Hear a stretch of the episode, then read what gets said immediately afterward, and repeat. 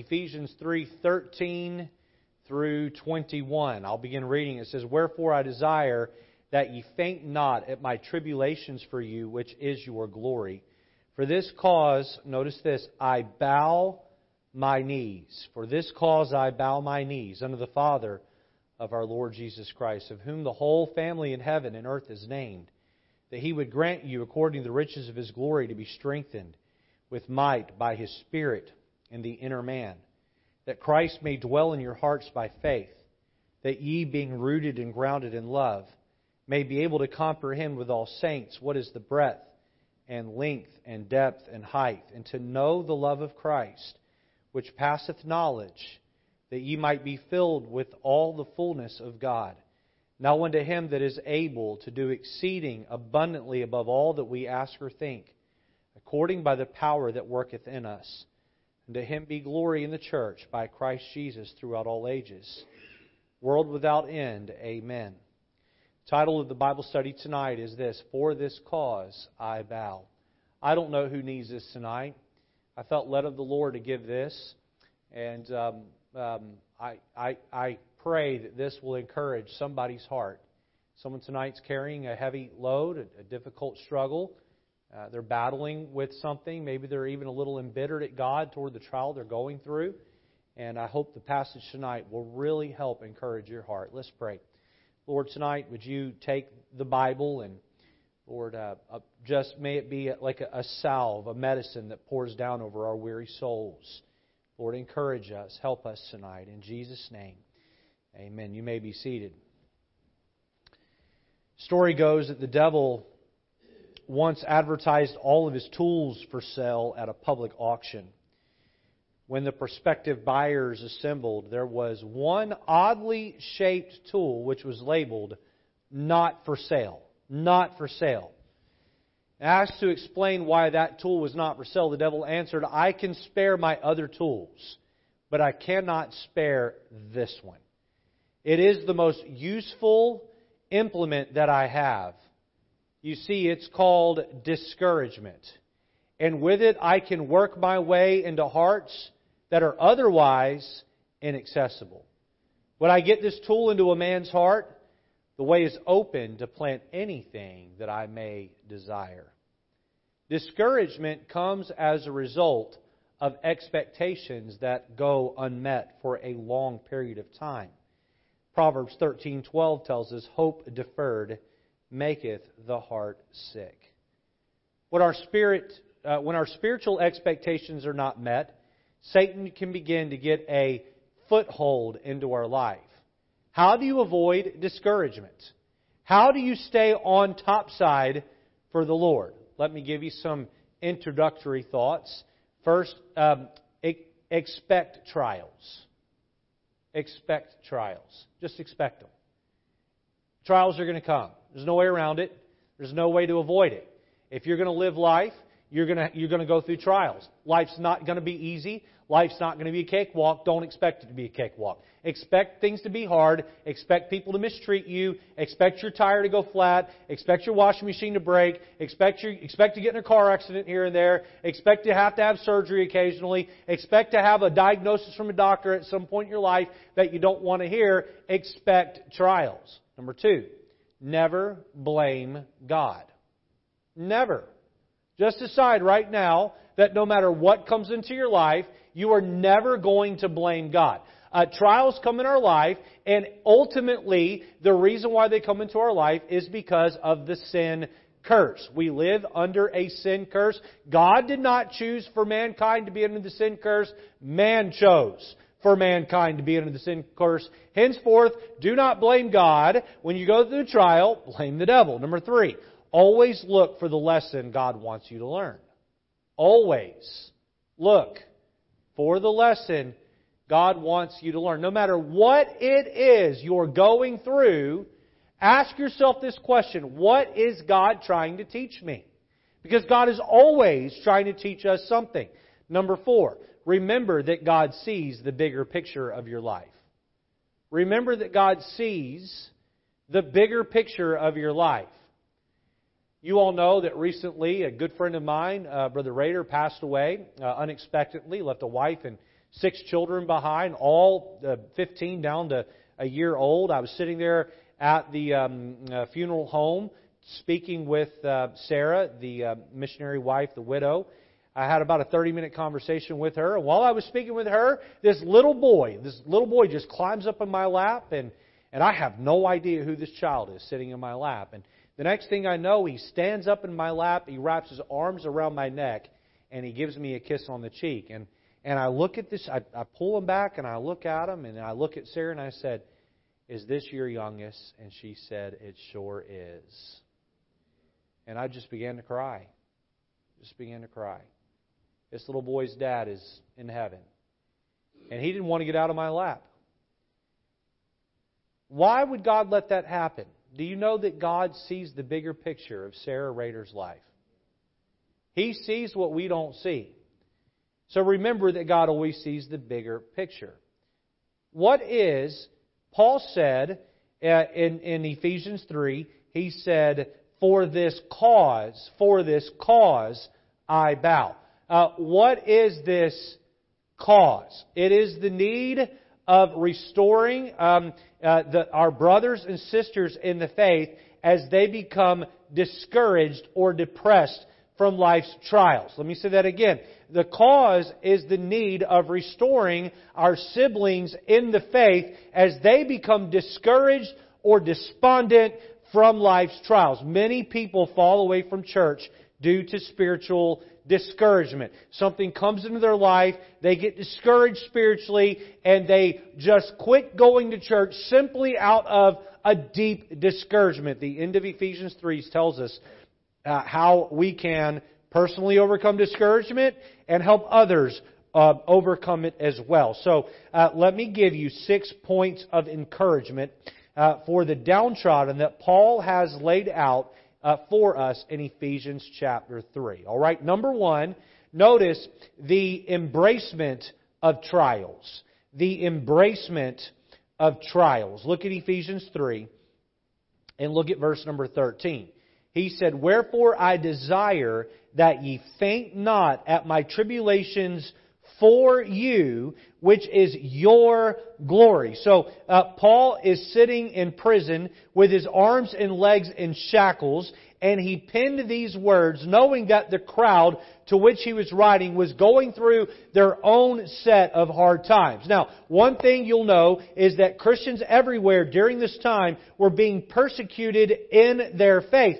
To be a Christian equaled to be persecuted. Paul was telling them in verse 13, "I have learned to embrace my problems. Embrace my problems." When I see someone going through a hard time, I'll put my arm around them and I'll pull them close to me and I will embrace them. And Paul said, don't only embrace people that you love, learn to bring in close, learn to embrace your problems. Let us not forget that Paul and the apostles were so willing to suffer physical and emotional agony because their Jesus had led the way and showed them just how to do it. Let us not forget the words of Christ. He reminds us in John chapter 15, verse 20 and 21, "Remember the word that I sent unto you. The servant is not greater than his Lord. If they have persecuted me, they will also persecute you. If they have kept my sayings, they will keep yours also. But all these things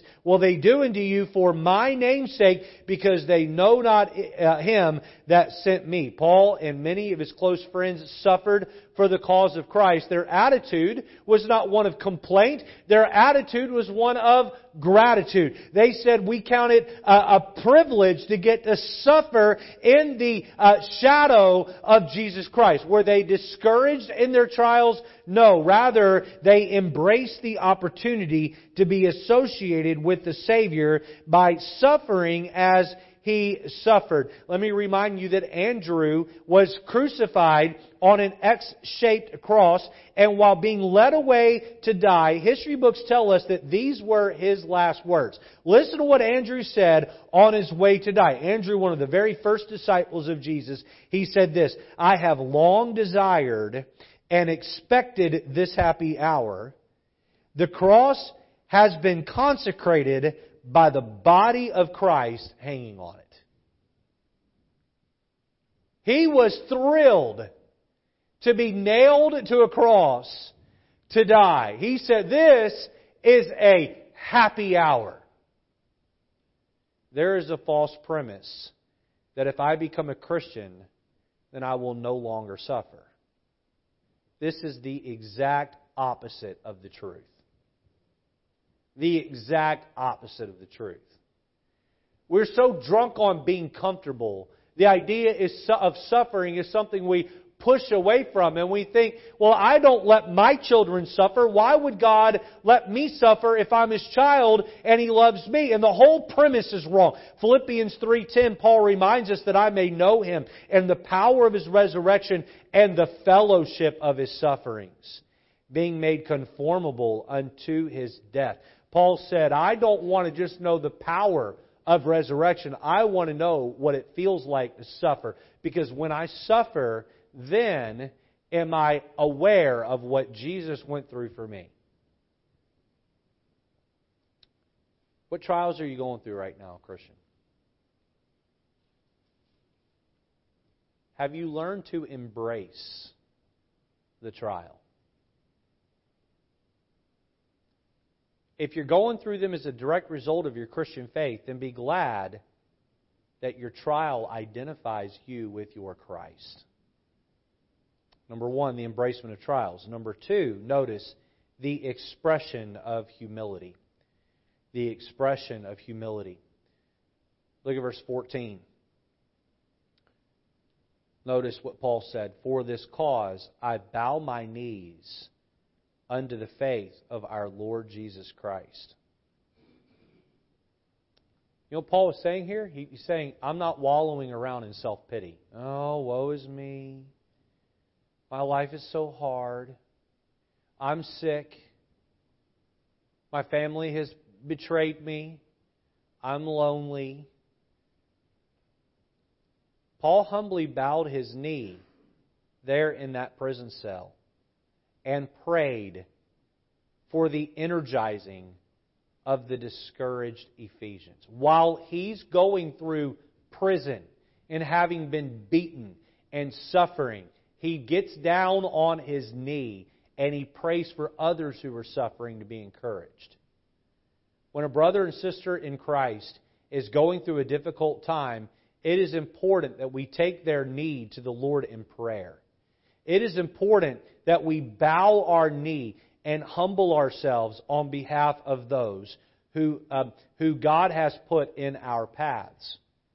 And by the way, you should spend more time in prayer praying for others than you do praying for yourself. That's such an important part of this. You know, God revealed this to me several years ago, probably 10 to 15 years ago. I was praying, and I got done with my prayer, and the Spirit of God smote me in my heart, and He said, you didn't pray for anybody but yourself the whole time. You praised God for how good I am to you. You thanked me for all of the good things I've given you. You asked me to give you this, that, this, and that. You asked me to bless the people who are directly close to you, because if they're blessed, then you're blessed. Ouch. Spirit of God, you're right.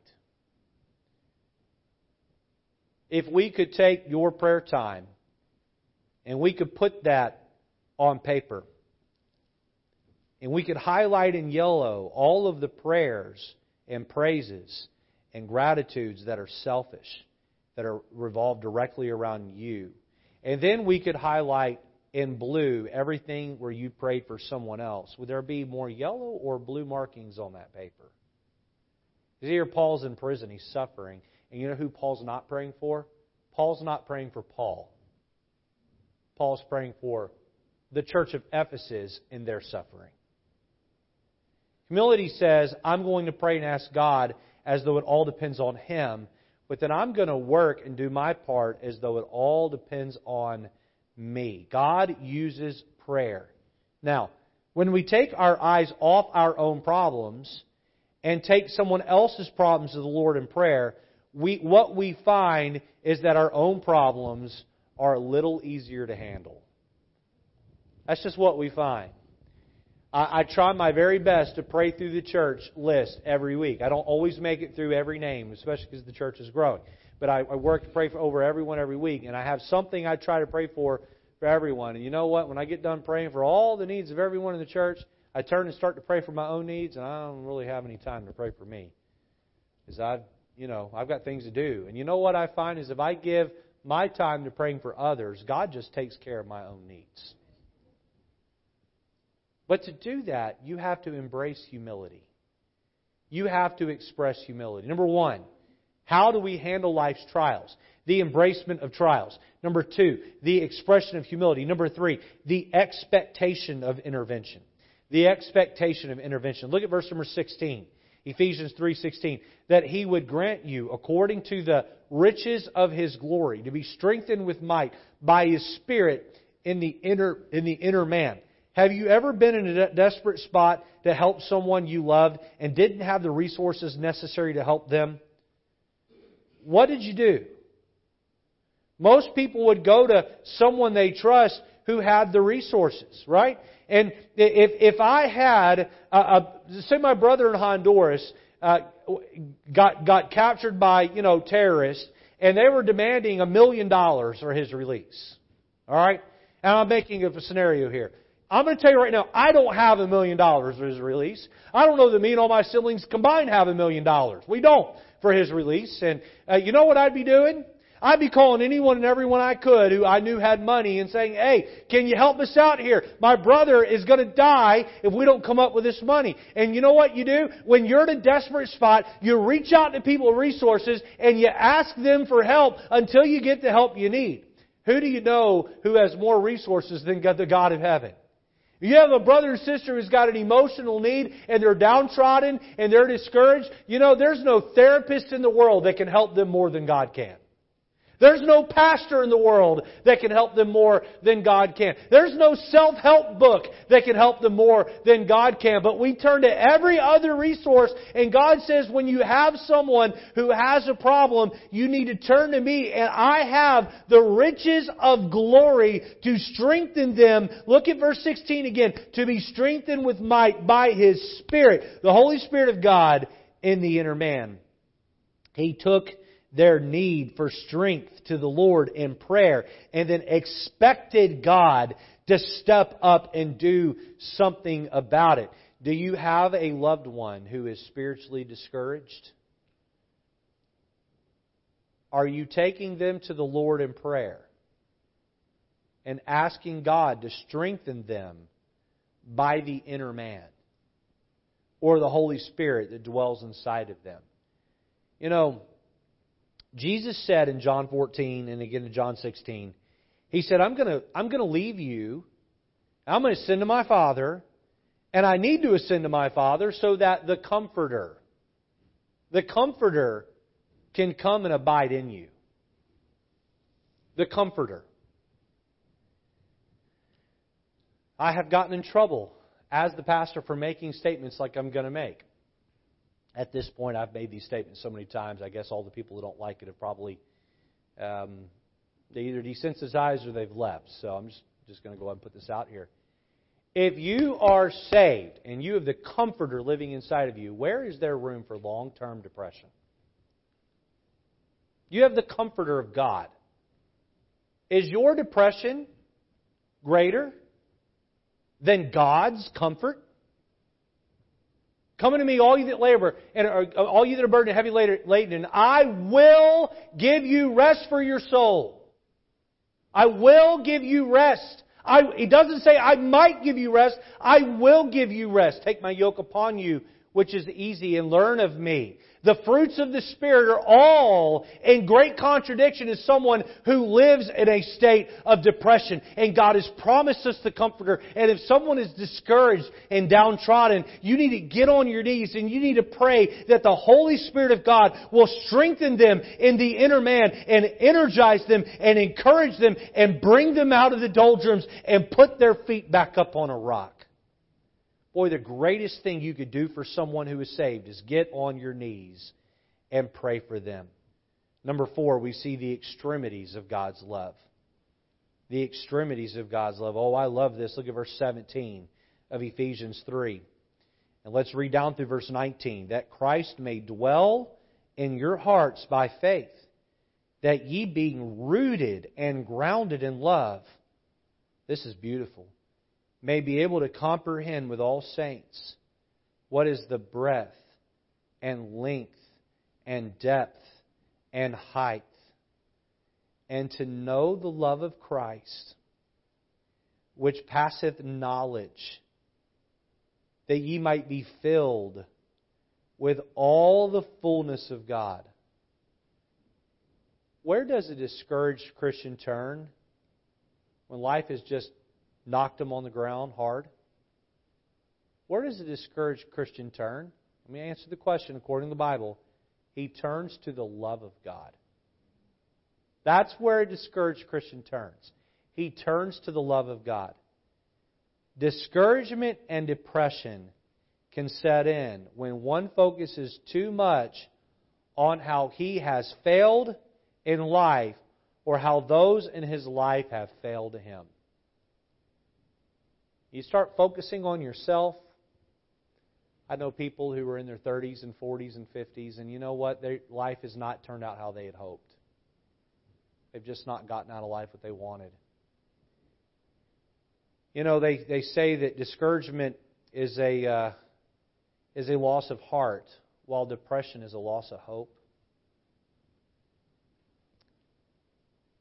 You lose heart long enough, eventually you slip into a depression. And I just want to insert this here. If you've ever been in a place of depression, it can feel like your feet are just sort of stuck in tar. No matter how hard you try, you just can't walk out. And then you kind of lose the desire to even want to try to walk out anymore. And then you hear a sermon about depression, and you go, yeah, that's great in theory, but I don't even have the energy to pick one foot up and put it in front of the other. And then Pastor Lejeune tells you that to be depressed long term, you're living in sin. You think, oh, well, on top of being depressed, now I feel guilty of being in sin. Can I tell you the answer? Take your attention off your troubles and your trials and your struggles and your shortcomings. And just put your focus on the love of Christ. Because the love of Christ will carry you to where you need to be. The Almighty God made you, no matter who you are, where you are in life, He made you with purpose.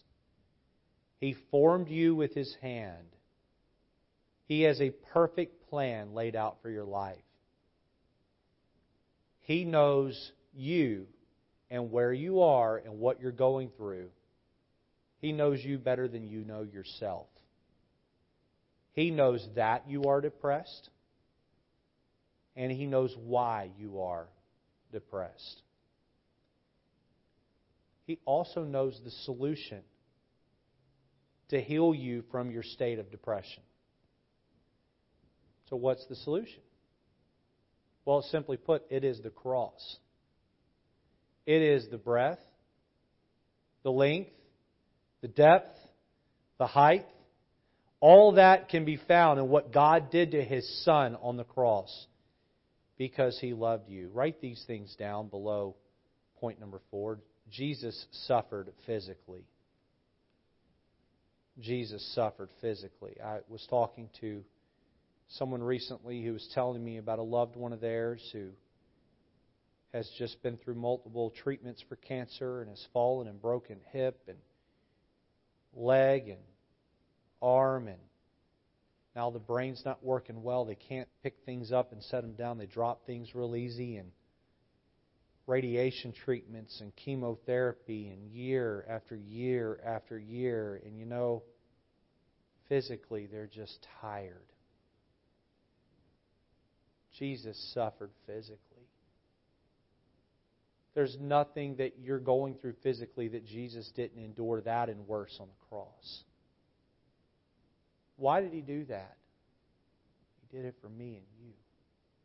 Jesus did not only suffer physically. Write this down. Jesus suffered emotionally. Jesus suffered emotionally.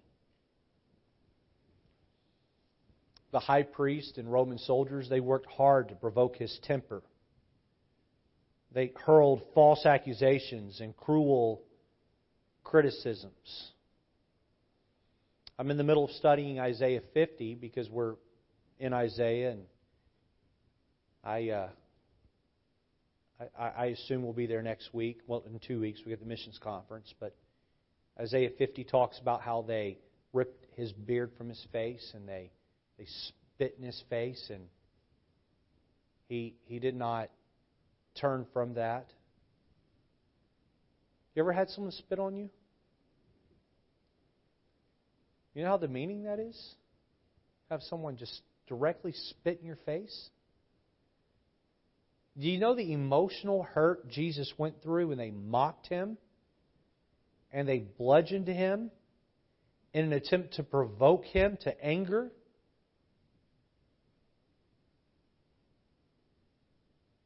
Jesus not only suffered physically and emotionally, write this one down, Jesus suffered socially.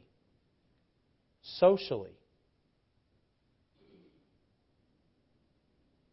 By the way, a lie that people tell is, you can't understand. Lie people tell themselves, don't even try to encourage me. You don't understand where I'm at. Unless you've dealt with depression, exactly like I'm dealing with it, you can't help me. You're not qualified. Keep your opinion to yourself. Keep your Bible to yourself. I've heard all this.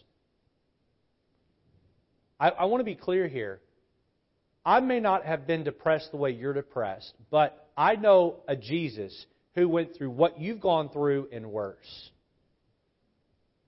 And so all I want to do is mediate you and Jesus. Because Jesus wants to put His arm around you and walk you right out of your hardship. I want you to stop and think about everything that Jesus went through. For 3.5 years, He healed people. He preached the truth. He was a gentle, gentle soul. You know, you don't really find Jesus yelling and screaming at people. What you find is Jesus being hard on the Pharisees, but to everyone else, Jesus was so loving and kind and gentle. Then they arrested Him. Where were the 12 men that followed Him after He was arrested? They abandoned Him. The Bible tells us that when Jesus was arrested, other than John and Peter, all the rest of them ran and hid. Oh, well, some kind of friends you guys are. He just invested 3.5 years of His life into you, and you guys take off at the first sign of persecution. Why, when Jesus was brought before Pilate, why was there not, 10,000 people who showed up and said, you are not going to lay a hand on this guy. He is the one that healed my cousin or my brother or my mother or my son. Where were the people who Jesus had directly helped to stand up and say, that is our man. You're not going to touch him. You know where none of them were there. None of them were there for Him. You ever felt like, man, I put myself out there for him or her, and now where are they when I'm going through a hard time? You ever felt that way? We've all felt that way at some point. Jesus put Himself out there for 3.5 years, and when He got arrested, His mother and John were the only two people by His side. Everyone else gone. You feel like you're all alone and no one understands you. Isaiah 53 verse 3 says, He is despised and rejected of men. Write this down. Jesus suffered relationally. And then if that was not bad enough, while He hung on the cross and became our sin, God the Father turned His back on His Son and cut Him off. Eli, Eli, lama sabachthani. My God, why hast Thou forsaken me? There is no pain that you can suffer that Jesus did not endure that day on Calvary. He suffered hell on the cross so that He could restore a broken relationship with you that was caused by sin. The next time you feel discouraged, depressed, can I just encourage you to take your eyes off of whatever it's on, put them on the cross of Jesus. Because He suffered for you. He suffered for your sin. He died to give you liberty. He died to give you salvation. Think about the defeat that He suffered on your behalf so that you could enjoy a life of victory. Discouragement, depression do not have to own you. You can find the power to defeat these enemies when you learn about the extremities of God's love for you specifically. I'm going to make a statement here. I have yet to meet a person who battles depression long term, who spends 30 minutes a day focusing on Christ and His great sacrifice on the cross. You focus on Christ and His sacrifice on the cross, and you read it, and you study it, and you memorize it, and you dissect it, and you read commentaries on it, and you fully grasp what He went through for you, that cloud is going to lift from off your head. You say, I don't believe it. Well, go try it, and then come back and we'll have a conversation. Because God's love is so great, it can cure you of any struggle that you have. Number 5, we see the engine behind our faith. The engine behind our faith. Look at Ephesians 3. Look at verse number 20. Now unto Him that is able to do exceeding abundantly above all that we ask or think, according to the power that worketh in us. Two components to accomplishing the Lord's work in a way that is exceeding abundantly above all that we ask or think. You know what that means? That means that what you see is impossible, God sees as possible, and God wants to work in your life. I will never get out of this rut. I will never get out of this struggle. Hey, that friend of mine will never come to Christ. That loved one of mine is just cantankerous, and it can never happen. There are two components for God to do the exceeding abundant above all that we ask or think. Okay, here are the two components. Write these down. They're very simple here. The first one is His ability. His ability. Hey, is there anything God can't do? There's nothing God can't do. God can do anything but fail. As the old song says, right? God can do anything, anything, anything. God can do anything but fail, right? I didn't hit all the notes, but that's the song. Amen?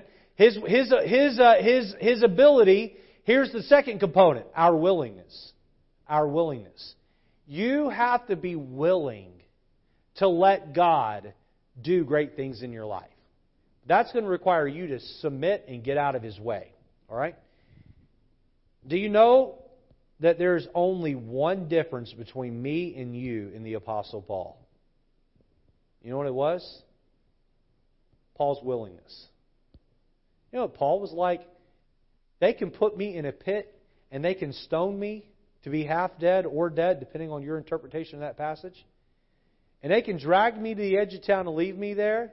I'm going to get up the next day and I'm going to go preach. That guy was crazy.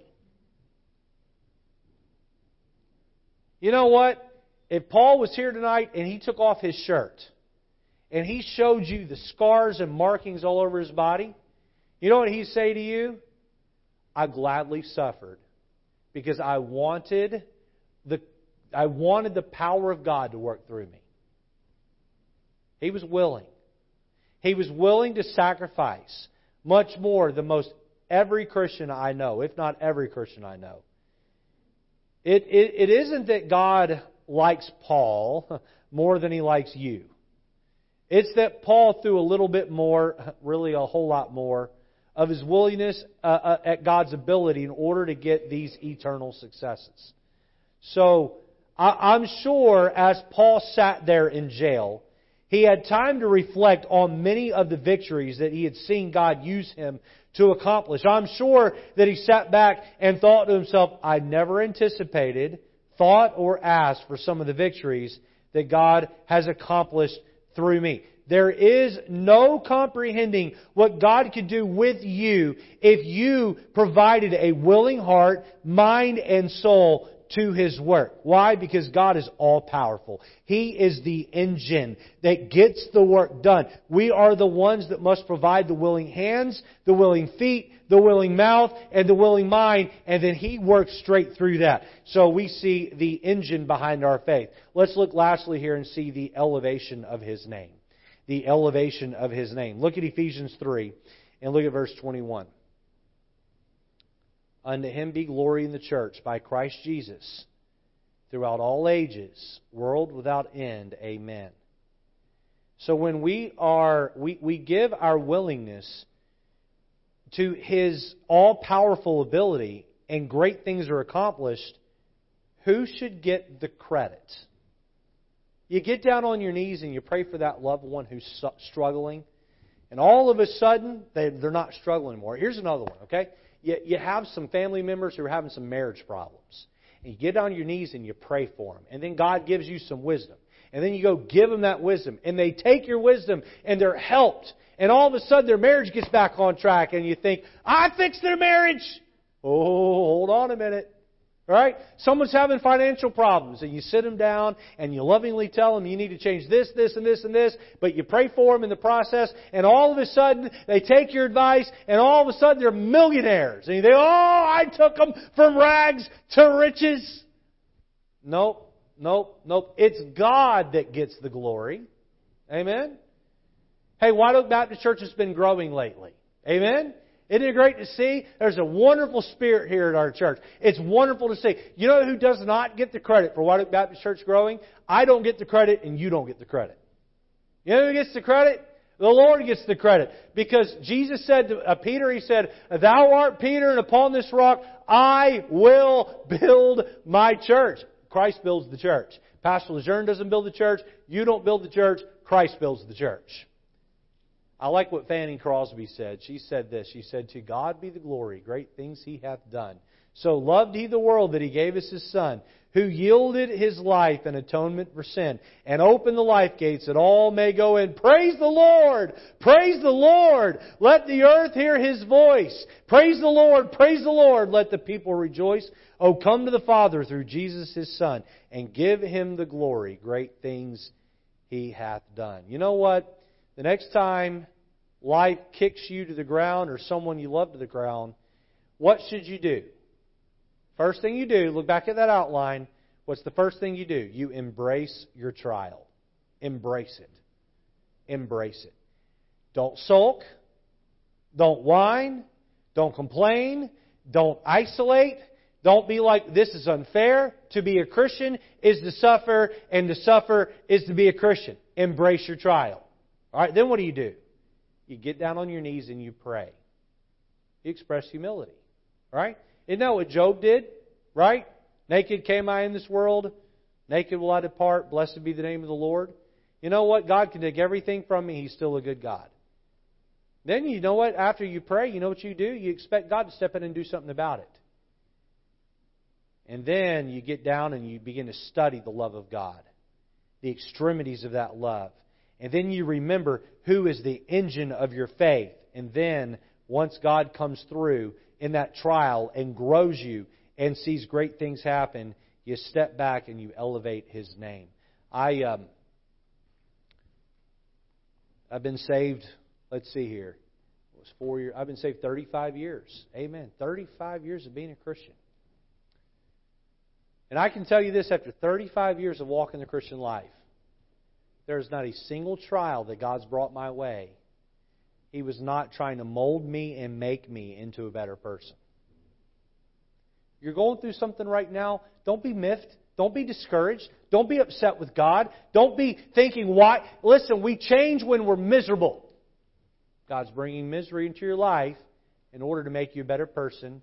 Don't grapple with God. Don't fight with God. Rather, instead, learn to be grateful to God and let Him grow you as a result. Amen? Hope that was an encouragement to you tonight. Let's stand together tonight. We're going to pray, and we're going to go home and go to work tomorrow and love Jesus and represent Him. Be in prayer for our missions conference. Kicks off on Sunday. We got Great Commission Saturday on Saturday. Pick up some gospel tracts. Pass those out everywhere you go. Let's be an encouragement to everyone tonight. Let's ask God to bless us mightily as we go. All right?